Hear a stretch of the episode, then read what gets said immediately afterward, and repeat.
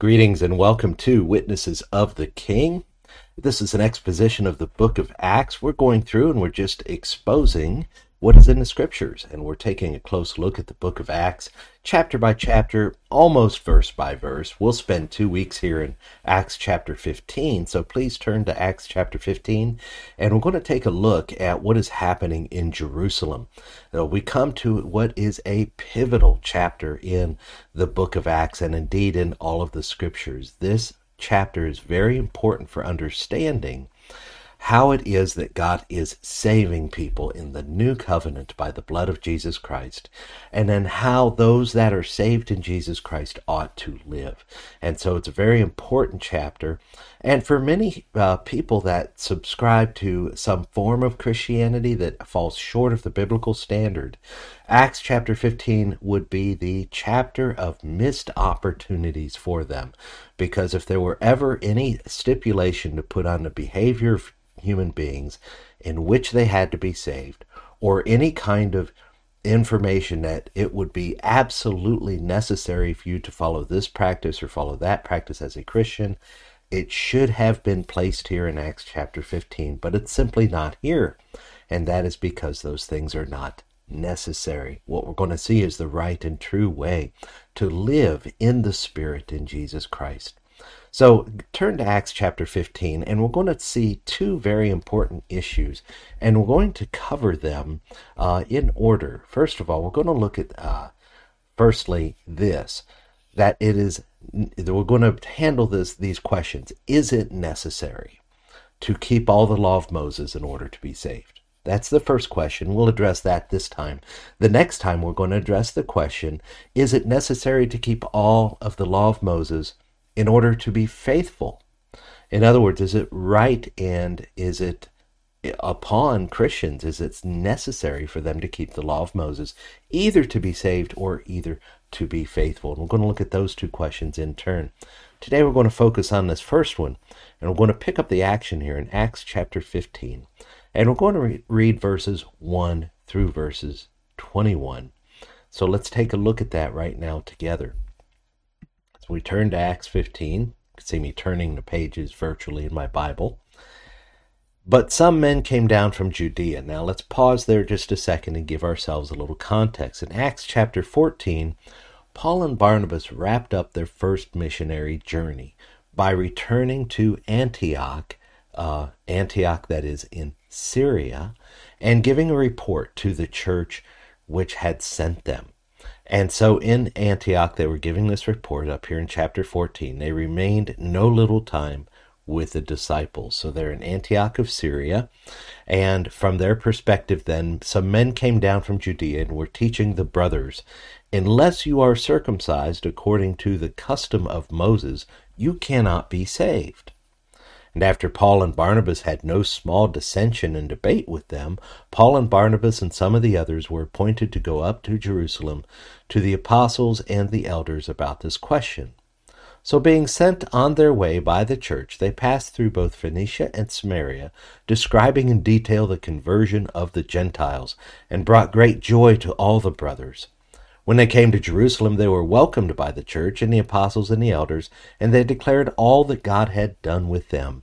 But some believers who belonged to the party of the Pharisees rose up and said, It is necessary to circumcise them and to order them to keep the law of Moses. The apostles and the elders were gathered together to consider this matter, and after there had been much debate, Peter stood up and said to them, Brothers, you know that in the early days God made a choice among you that by my mouth the Gentiles should hear the word of the gospel and believe. And God, who knows the heart, bore witness to them by giving them the Holy Spirit just as he did to us. And he made no distinction between us and them, having cleansed their hearts by faith. Now, therefore, why are you putting God to the test by placing a yoke on the neck of the disciples that neither our fathers nor we have been able to bear? But we believe that we will be saved through the grace of the Lord Jesus, just as they will.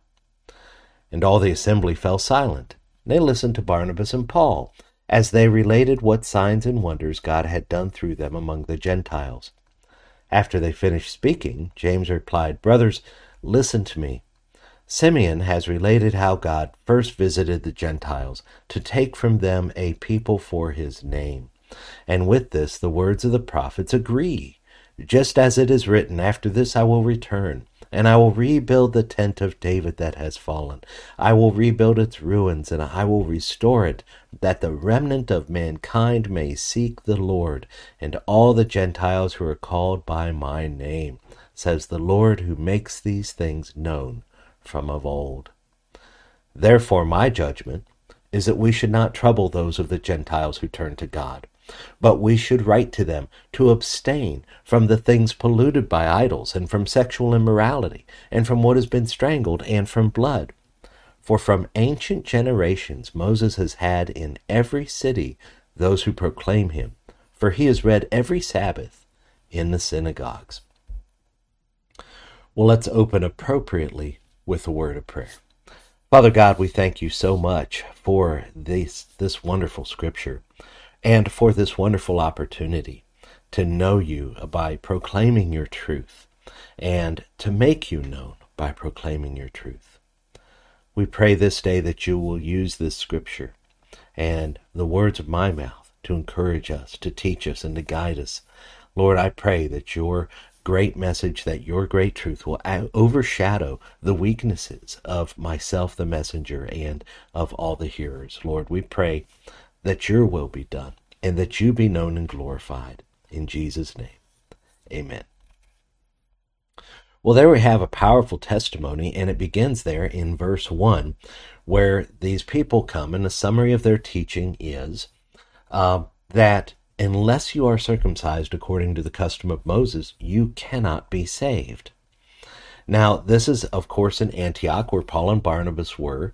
These were men that came down from Judea, so presumably from Jerusalem, where most of the leadership was. So they, they carried some weight with them, having come from the area of Judea. But the question we have to ask ourselves right away is what do they mean here by the word saved? How are they using that word in this particular context? And by that, we're talking about a, a particular Greek word meaning to heal or to save. Usually it refers to salvation in the spiritual sense in the New Testament. Often it, it refers simply to basic healing, true physical healing. Um, but generally, when it speaks of salvation, it speaks of the grace of God providing salvation from sin and death through the atoning work of Jesus Christ upon the cross. A few times, this word is used for the for the process after the initial salvation, and that would be what we call sanctification. And in those instances when it's used that, it's usually used in the present continuous to say, state that you are being saved. In other words, you're a work in progress. And we know this to be true, even though a, a human being, when encountered with the gospel and believing in the gospel, they are immediately saved. We know it begins a process of sanctification, which is sometimes also referred to in the Bible as salvation.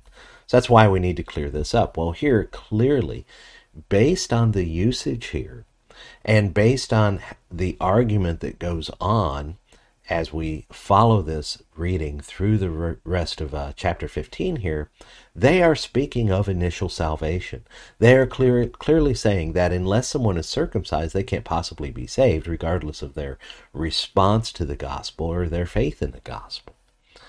And so this is a major problem that we're seeing here. And here's the point that I want to make and I and I want to make this very clearly. In essence, circumcision was the greatest, the single greatest law given to the Israelites. And in fact, it was given to Abraham prior to Moses. And it was this particular law or rule that almost disqualified Moses from bringing the people out of Israel. See, he was on his way to Egypt after having encountered God at the burning bush, and God was going to kill him. And his wife fortunately realized why this was because he had not circumcised his son. And so, right there on the road to Egypt, they circumcised their son and uh, were able to please God, and Moses was able to continue with his journey. So, this is a very important ritual to the uh, to the Jewish people, and this is something indeed that goes all the way back in their history. It holds a preeminent position in the law, and it's stated several times in the rest of the books of the law.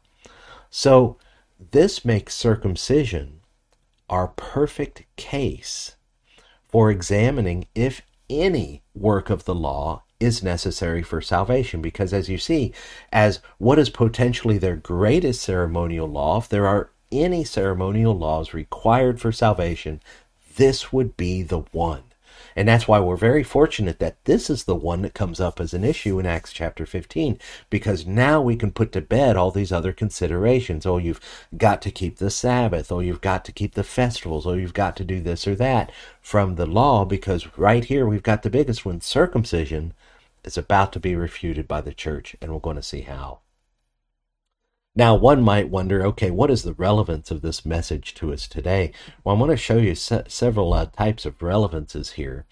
Uh, they include this. When the relevance of this passage is, we have many, many modern day equivalents to this.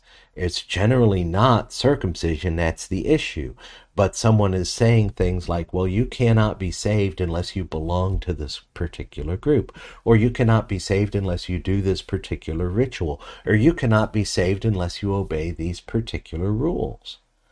And so we have many Christian cults and, and Christian borderline denominations that would suggest that, oh, yeah, you need to have faith in Christ, and Christ did all this work, but then you've got to jump in and you've got to do your part. And when they do that, they are making the same argument as we saw in chapter 15, verse 1 unless you're circumcised, you cannot be saved. They're making the exact same argument, but with a different ritual or different point. So let's go see how it is that the uh, apostles dealt with this issue. They all got together in Jerusalem, and the apostles and elders gathered together to consider the matter. And in verse 7, it says they had much debate. And that's why I've entitled this one No Small Dissension, as it was given in, in verse 2. This idea that this was not a minor thing. In fact, it caused Paul and Barnabas and others, uh, including some of these Judaizers, to travel all the way to Jerusalem to have this thing handled. And we're talking about weeks of their lives taken out just to go make sure this matter's settled. Why? Because it's critically important that we understand this. And then what we see in turn is we have Peter and then Paul and Barnabas and then James all take their turns speaking. Now, in his commentary on this passage, Warren Wiersbe points out that Peter more or less covers the past, reminding them what God had done in the past with him when he first started this uh, this gospel wholesale to the Gentiles through the apostle Peter. And so he reminds him of this. It's been years past at this point. And then Paul and Barnabas, if you like, kind of handle the present, where they speak of what God has been doing in their present ministry of preaching the gospel. And so they bring it up to modern time. But then James, when he takes a look at this, look at this, he really looks to the future and he realizes that according to the prophecies of Scripture, God is bringing forth a great number of the Gentiles. And in fact, as we examine the scriptures and as we examine history, we see it's great many more Gentiles than there were ever Jews. And so this is the great grace of God in accomplishing these things. But let's take a look first. Uh, let's take a look at each of these in turn. First, Peter goes. And both the content and the attitude of what Peter says really addresses the issue. He refers back to what occurs as accounted in Acts chapters 10 and 11. He received a vision, and he went and he preached in the house of Cornelius, a Gentile. And the Gentiles, Cornelius and his family and the others that he had gathered, received the Holy Spirit in the very middle of Peter's sermon. And so Peter gives a God centered account notice in verses 7 through 11, Peter begins by saying, first of all, God chose that by my mouth the Gentiles should hear and believe. So Peter's giving a very God centered account. Peter says God bore witness to them by giving them the Holy Spirit. And then Peter goes on to say God made no distinction between them and us by giving them the Holy Spirit in this way. Now you want I want you to notice something when Peter preached to them in Acts chapter 10. They received the Holy Spirit during his sermon. They had no occasion for circumcision. They had no occasion to make a case to God for themselves by obedience to the law. The Holy Spirit literally interrupted the sermon. Peter didn't even have time for an invitation. And interestingly, they didn't even repent. Now, there may have been repenting involved in what they did because what we have is a summary of what happened when the Holy Spirit came upon them. But nevertheless, there was no encouragement of repentance yet by Peter. He was just beginning to preach the gospel when all this happened. I want you to also notice that Peter had crossed the line simply by doing this. By doing this, he had actually ignored the tradition not to go into a Gentile household. And he's called to account for this later after this scene.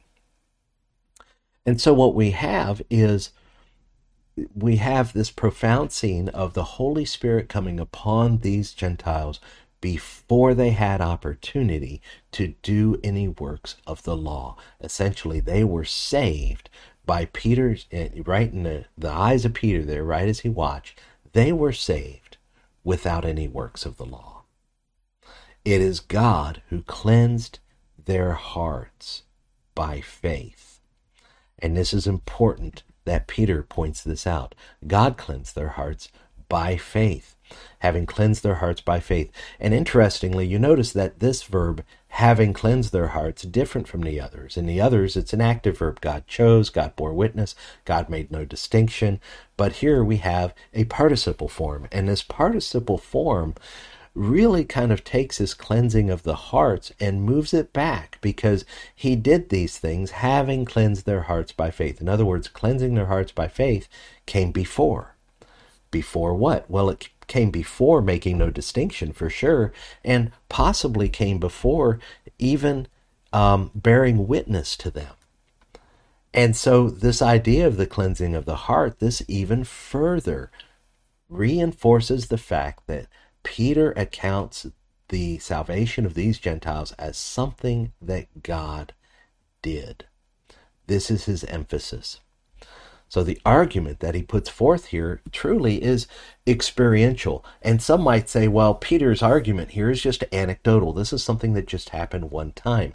Yeah, but that one time was really significant because they took the visible leader of the apostles at the time, the one that Jesus said, on this rock I'll build my church. And they then God takes this one, gives him a vision, gives the Gentiles that he preaches to beforehand a vision of Peter and it sends these these ones to them. So this whole thing has a divine hand in it on both sides from the beginning. Peter goes, he goes into the house and and God is in control. This is the emphasis here. This is how it happened. Before they could do any law, before they could be circumcised, they were saved. And the Holy Spirit came on them and they spoke in tongues so that there be no mistake that this, what's happening to these Gentiles, is the same thing that happened to them way back in Acts chapter 2. It was God who arranged this, God who chose, God bore witness, God made no distinction through the cleansing of their hearts.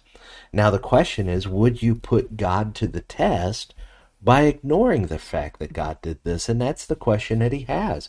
Why are you putting, and this is Peter's words, why are you putting God to the test by placing a yoke on the neck of the disciples that neither our fathers nor we have been able to bear? In other words, Peter is arguing, does it make any sense that they would have to obey the laws to be saved, laws that you and I have never kept, laws that historically our people have never been able to keep?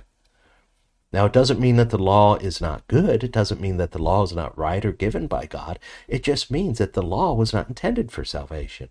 Paul makes this argument very clear later in some letters. But Peter sums up this whole thing in a great reversal of the normal order of things by the way he says this in verse 11. He says, We believe that we will be saved through the grace of the Lord Jesus. And so he puts a summary of salvation there.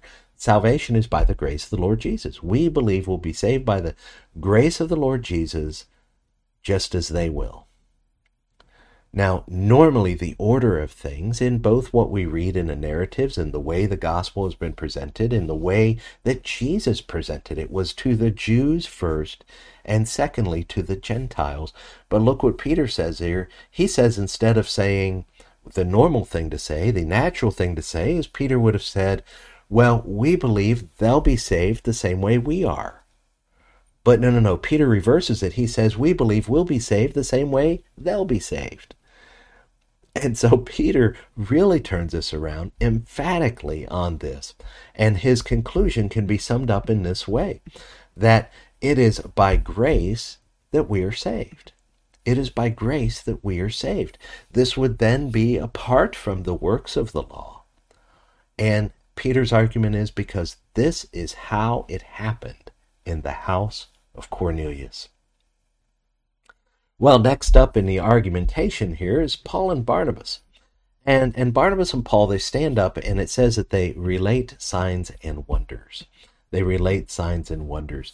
And what they are doing is they are showing that their gospel message that they've been preaching, which is the salvation by grace through faith in Jesus Christ, as Peter affirmed, that their gospel has been accompanied by signs and wonders.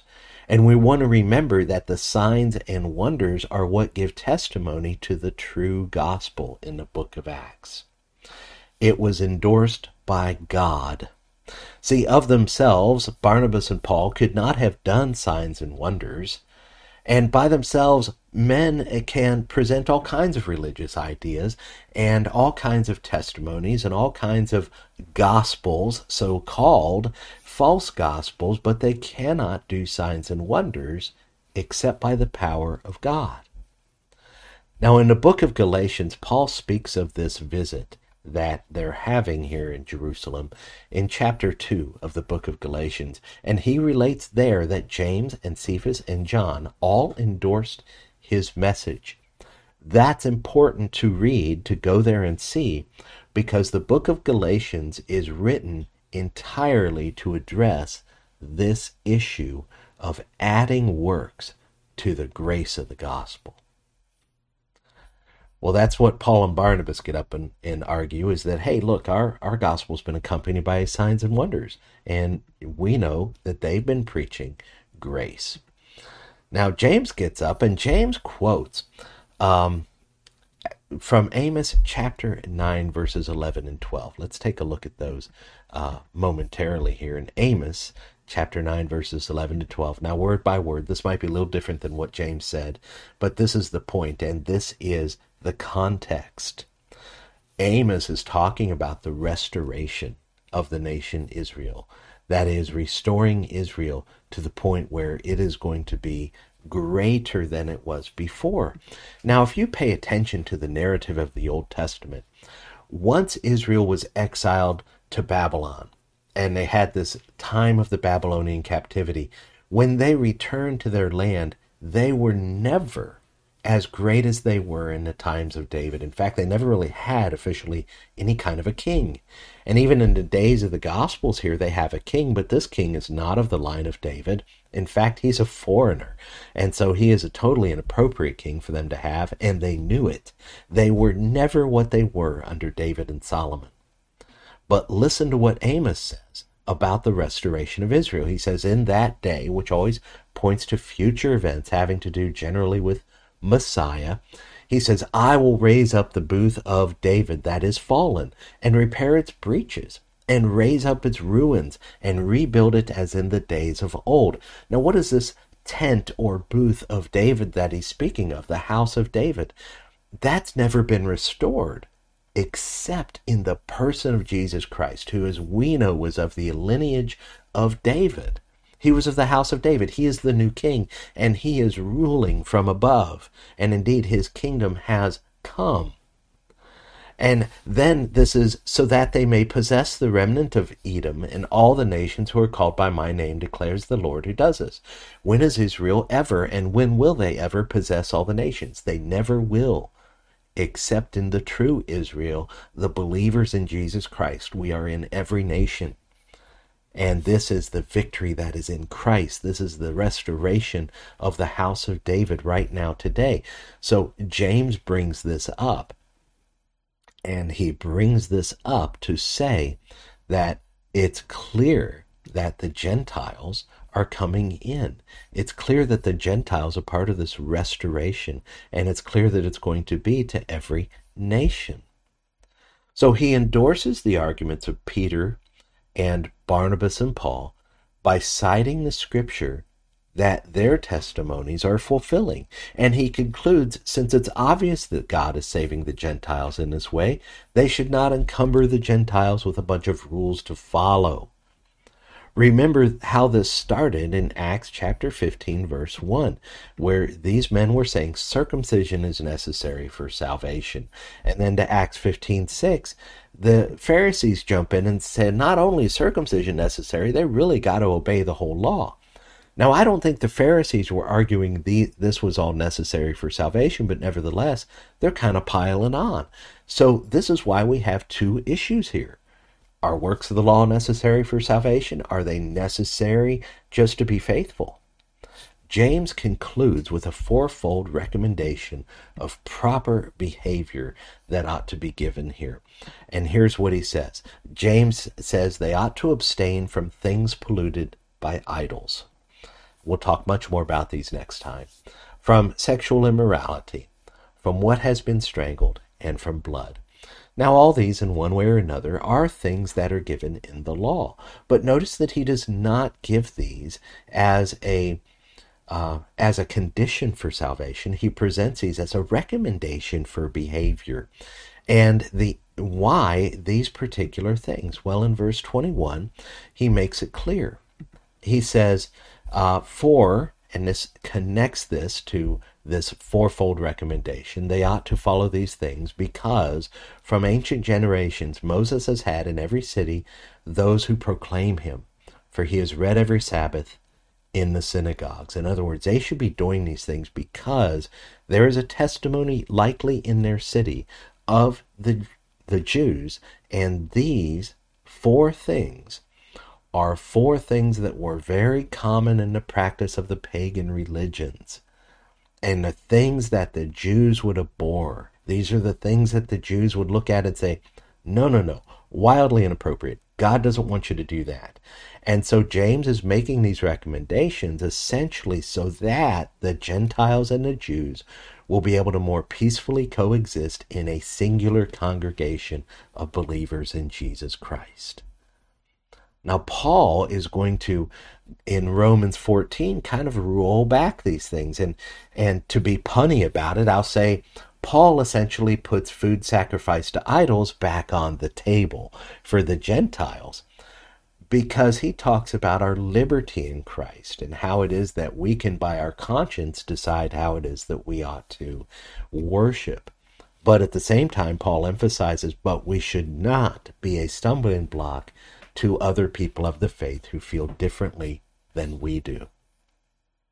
Now, that's all in Romans 14, and we'll talk about that in extent next time because next time we're going to focus on the proper faith and practice of the church.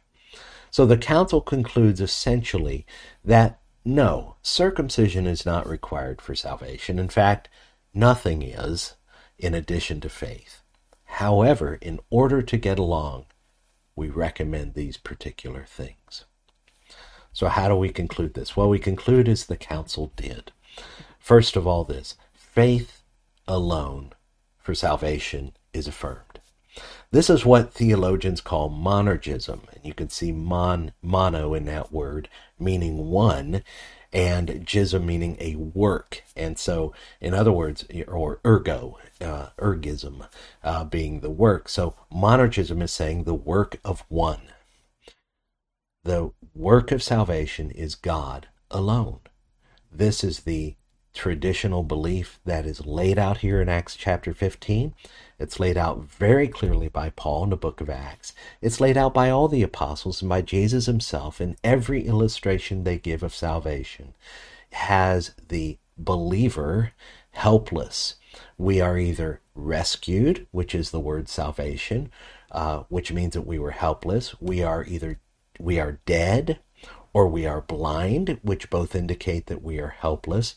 We are adopted, which means we had no no lineage, no life, no family, but we were brought into the family of God, an action of the Father. All the illustrations that we were redeemed indicates that we were in slavery, and indeed we know that slavery was to sin. And being redeemed is an external act of someone to take you out of that, to pay the price for you and bring you out. We have also been justified. We have been granted the righteousness, imputed the righteousness of Christ, which is not our own righteousness. So, over and over again, everything you see in the New Testament regarding our salvation shows it to be a work of God and not of men. Men simply believe, and even the believing we cannot take credit for.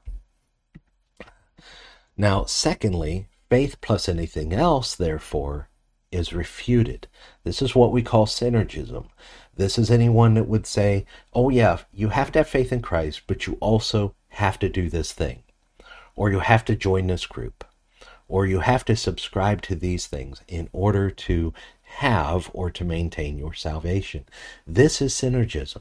If you're working to accomplish your salvation, or you're working to finish your salvation, or you're working to continue your salvation, you are working with God, that is, synergistically, to accomplish your salvation.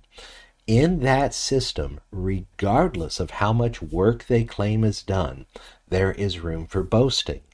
Only in monergism is boasting excluded, as we see in the book of Ephesians. That's why God did it this way, so that no one would be boasting, so that God would be entirely glorified in the salvation given to people. So you can see if we look at Acts chapter 15 here, uh, we see that for many, this would be the chapter of missed opportunity. This was for the chance, once and for all, for the council, the apostles together, the leaders at Jerusalem to say, once for all, no, no, no, this is what you have to do to be saved. But the statement wasn't given. It didn't happen. It's not here. And all of these things, except for sexual immorality, are going to be rolled back in our Christian liberty. Sexual immorality is the one thing that survives of all these things that is, is monumental and central to living a faithful life in Christ. The others fade away as the context changes as the church becomes much more Gentile than Jew. Jesus and the apostles were monergists.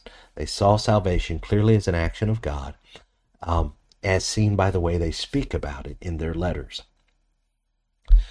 So, um, what are some objections to this? And there are some. And there are some major and valid concerns when we talk of this way, because these are important things and, and it leads into error. I often say with Christian doctrine, there's a ditch on either side of the road, regardless of what it is. On the one side, there's one problem, but if you overreact to that, you end up on the other side. And the overreaction to the idea that salvation is by grace alone is that people say, oh, so we can just go ahead and live however we want. We can go on sinning because God did the work to save us. We don't have to do anything at all. Well, that's not actually true. Um, Paul addresses this issue in Romans chapter 6. He says, So can we go on sinning so that grace may abound? And he comes back with a very strong, almost a curse may it never be. May it never be. See, just because salvation is by grace, that does not give us permission to live how we want. In fact, it gives us the ability, the power, and in our hearts, changed by the Holy Spirit of God, it gives us the very desire to do what is right. John MacArthur puts it this way He said, Grace does not mean we have permission to do as we please, it means we have power to do what pleases God. And James helps us out very much here. In James chapter 2, he addresses this issue uh, very clearly. He says, Good works always accompany faith. Good works always accompany faith. He says faith without works is dead.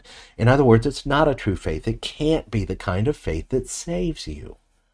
So follow the, the links on the notes and and go check out these other scriptures and you'll see clearly James says, no, there's no such thing as someone having salvation, having faith, but not working it out somehow.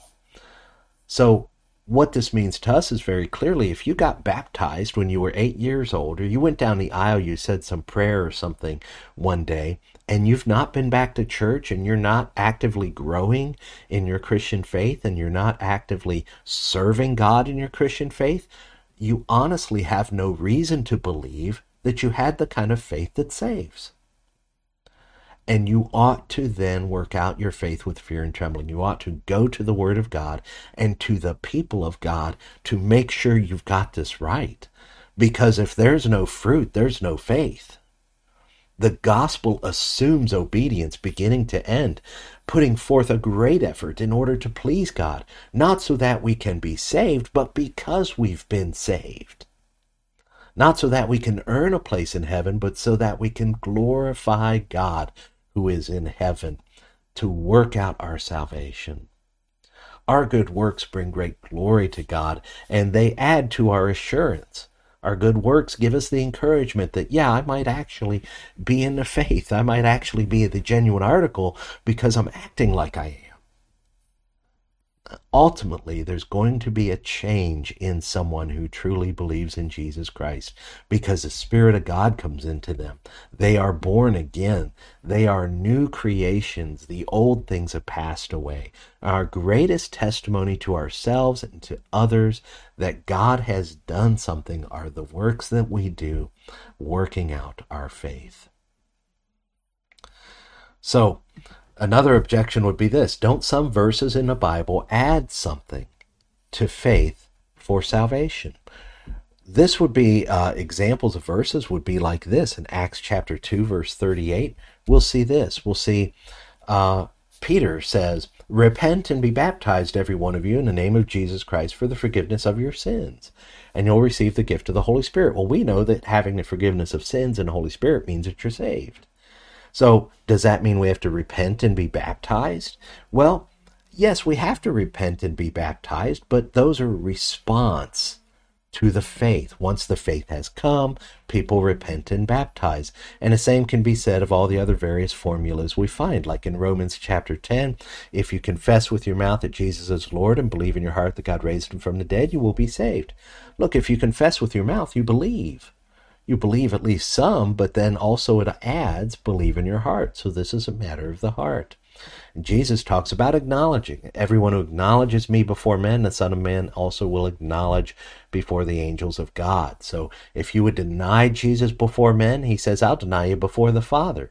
And that's true because if you would deny Jesus before men, you really don't believe that he is the Lord of Lords, that he's the King of Kings, that he's the eternal author and finisher of faith, that he is the one who bought you with a price by his blood. You cannot believe those things and then deny him before men. And so all these things are true. Another important one is enduring to the end. And Jesus says this several times in multiple discourses. He says, You'll be hated by all for my name's sake, but the one who endures to the end will be saved. And some will look at that verse and they'll say, Well, you have to endure to the end. And I will say, Yes, you absolutely do. But I would add that if you're truly saved, you will. And so it becomes uh, an issue of semantics, how these things are expressed the Bible very commonly substitutes the effect for the cause. The effect is enduring to the end. The cause is salvation in Jesus Christ, real salvation. And so these are all deeds in keeping with repentance as it says elsewhere in the scripture. And so, what we'll find in addition to faith, we'll find repentance, baptism, confession, doing particular works, acknowledging Jesus before other, enduring to the end. All these things are the results of faith. Our ultimate references on this are Hebrews chapter 11 and Romans chapter 4. In Hebrews chapter 11, it shows very clearly that good works are the result of faith in the people of God. Hebrews chapter 11 brings person after person from the Old Testament before us, and it presents their faith to us, and it says, Look what they did. They believed God, it says, and then they did this thing. And this is the pattern all through that chapter. That means that true faith results in works, just as James says so. Romans chapter 4, Paul uses the case of Abraham to really march this out and really examine. He takes a whole chapter showing us that Abraham himself was justified by his faith before he had done the works that God even acknowledged.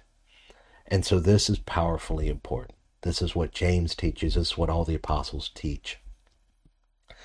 So, what is our encouragement today? Our encouragement today, then, is a couple things. First of all, this trust in Jesus Christ alone for your salvation.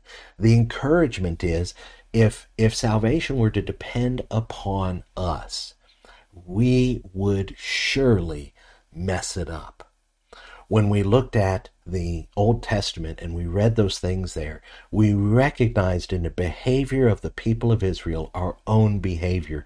We read the book of Judges and we find out when things are good, they kind of fell away. God would have to bring difficulties upon them, and in the difficulties, they'd cry out to God and God would save them. And see, they were in this vicious cycle of failure. But in Christ, because it depends on Him, then we're in an eternal and permanent victory. And so when we trust in Christ alone for our salvation, we don't have to question, well, was my faith sincere? Well, did I repent? Well, have I done enough good works? Have I been consistent enough in my good works?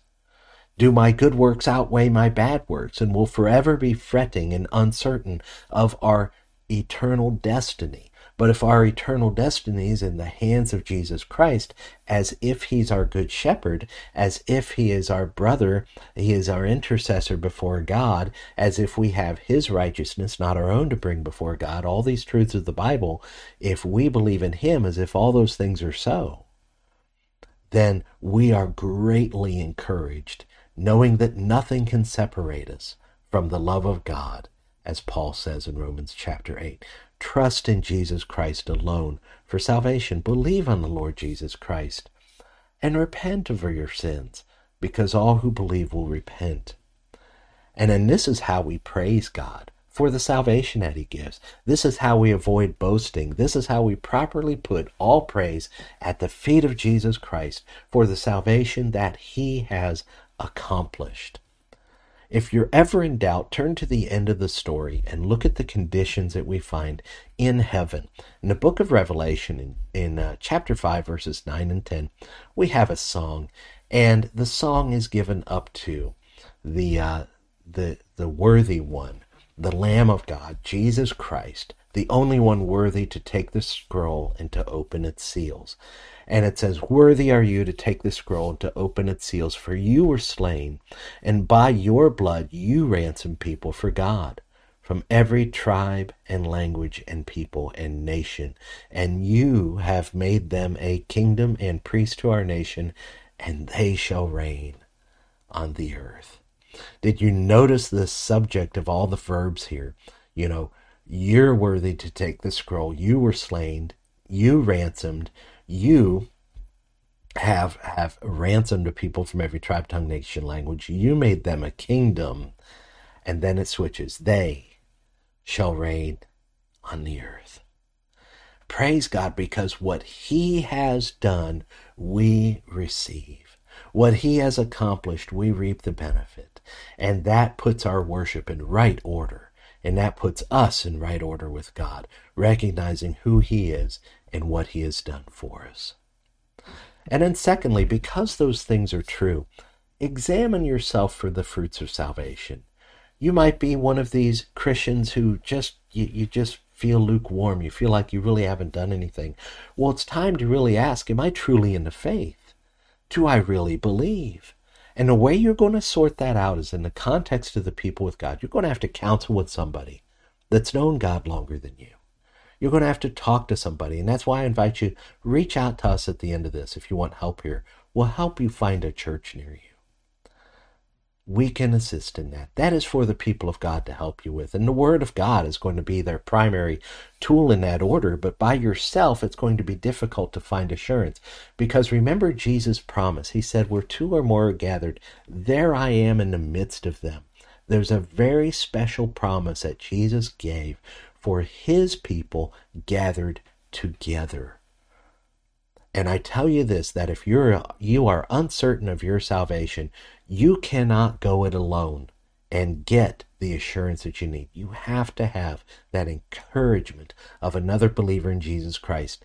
And and not just any believer, one that believes the Bible, one that believes in salvation by grace through faith in Jesus Christ. Let's pray together and praise God. God, we praise you for your great salvation that you have accomplished. We praise you for all that you are doing in this world.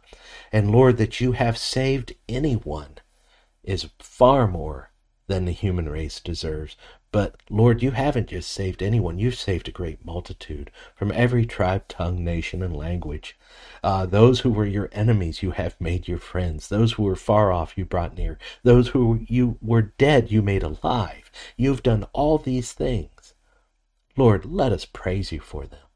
And let us, Lord, keep this straight and let us work together against the heresies that come as they did in, in Acts chapter 15 as we see the apostles gather together and search your scriptures and work these things out to see what it is you have done. Lord, let us do the same and give us a faith to discern it properly.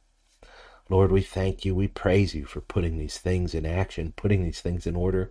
And Lord, we give you all the glory and honor, for you indeed are worth it all. And we indeed ask you to bless us this day with a knowledge of this.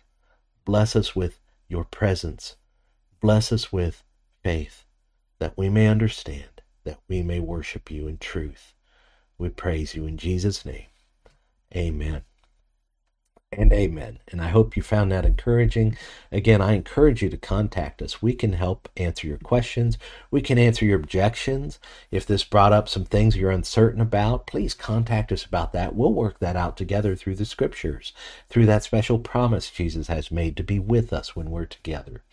And so contact us at whitesrunbaptist at gmail.com, or you can go to whitesrun.org to learn more. God bless you.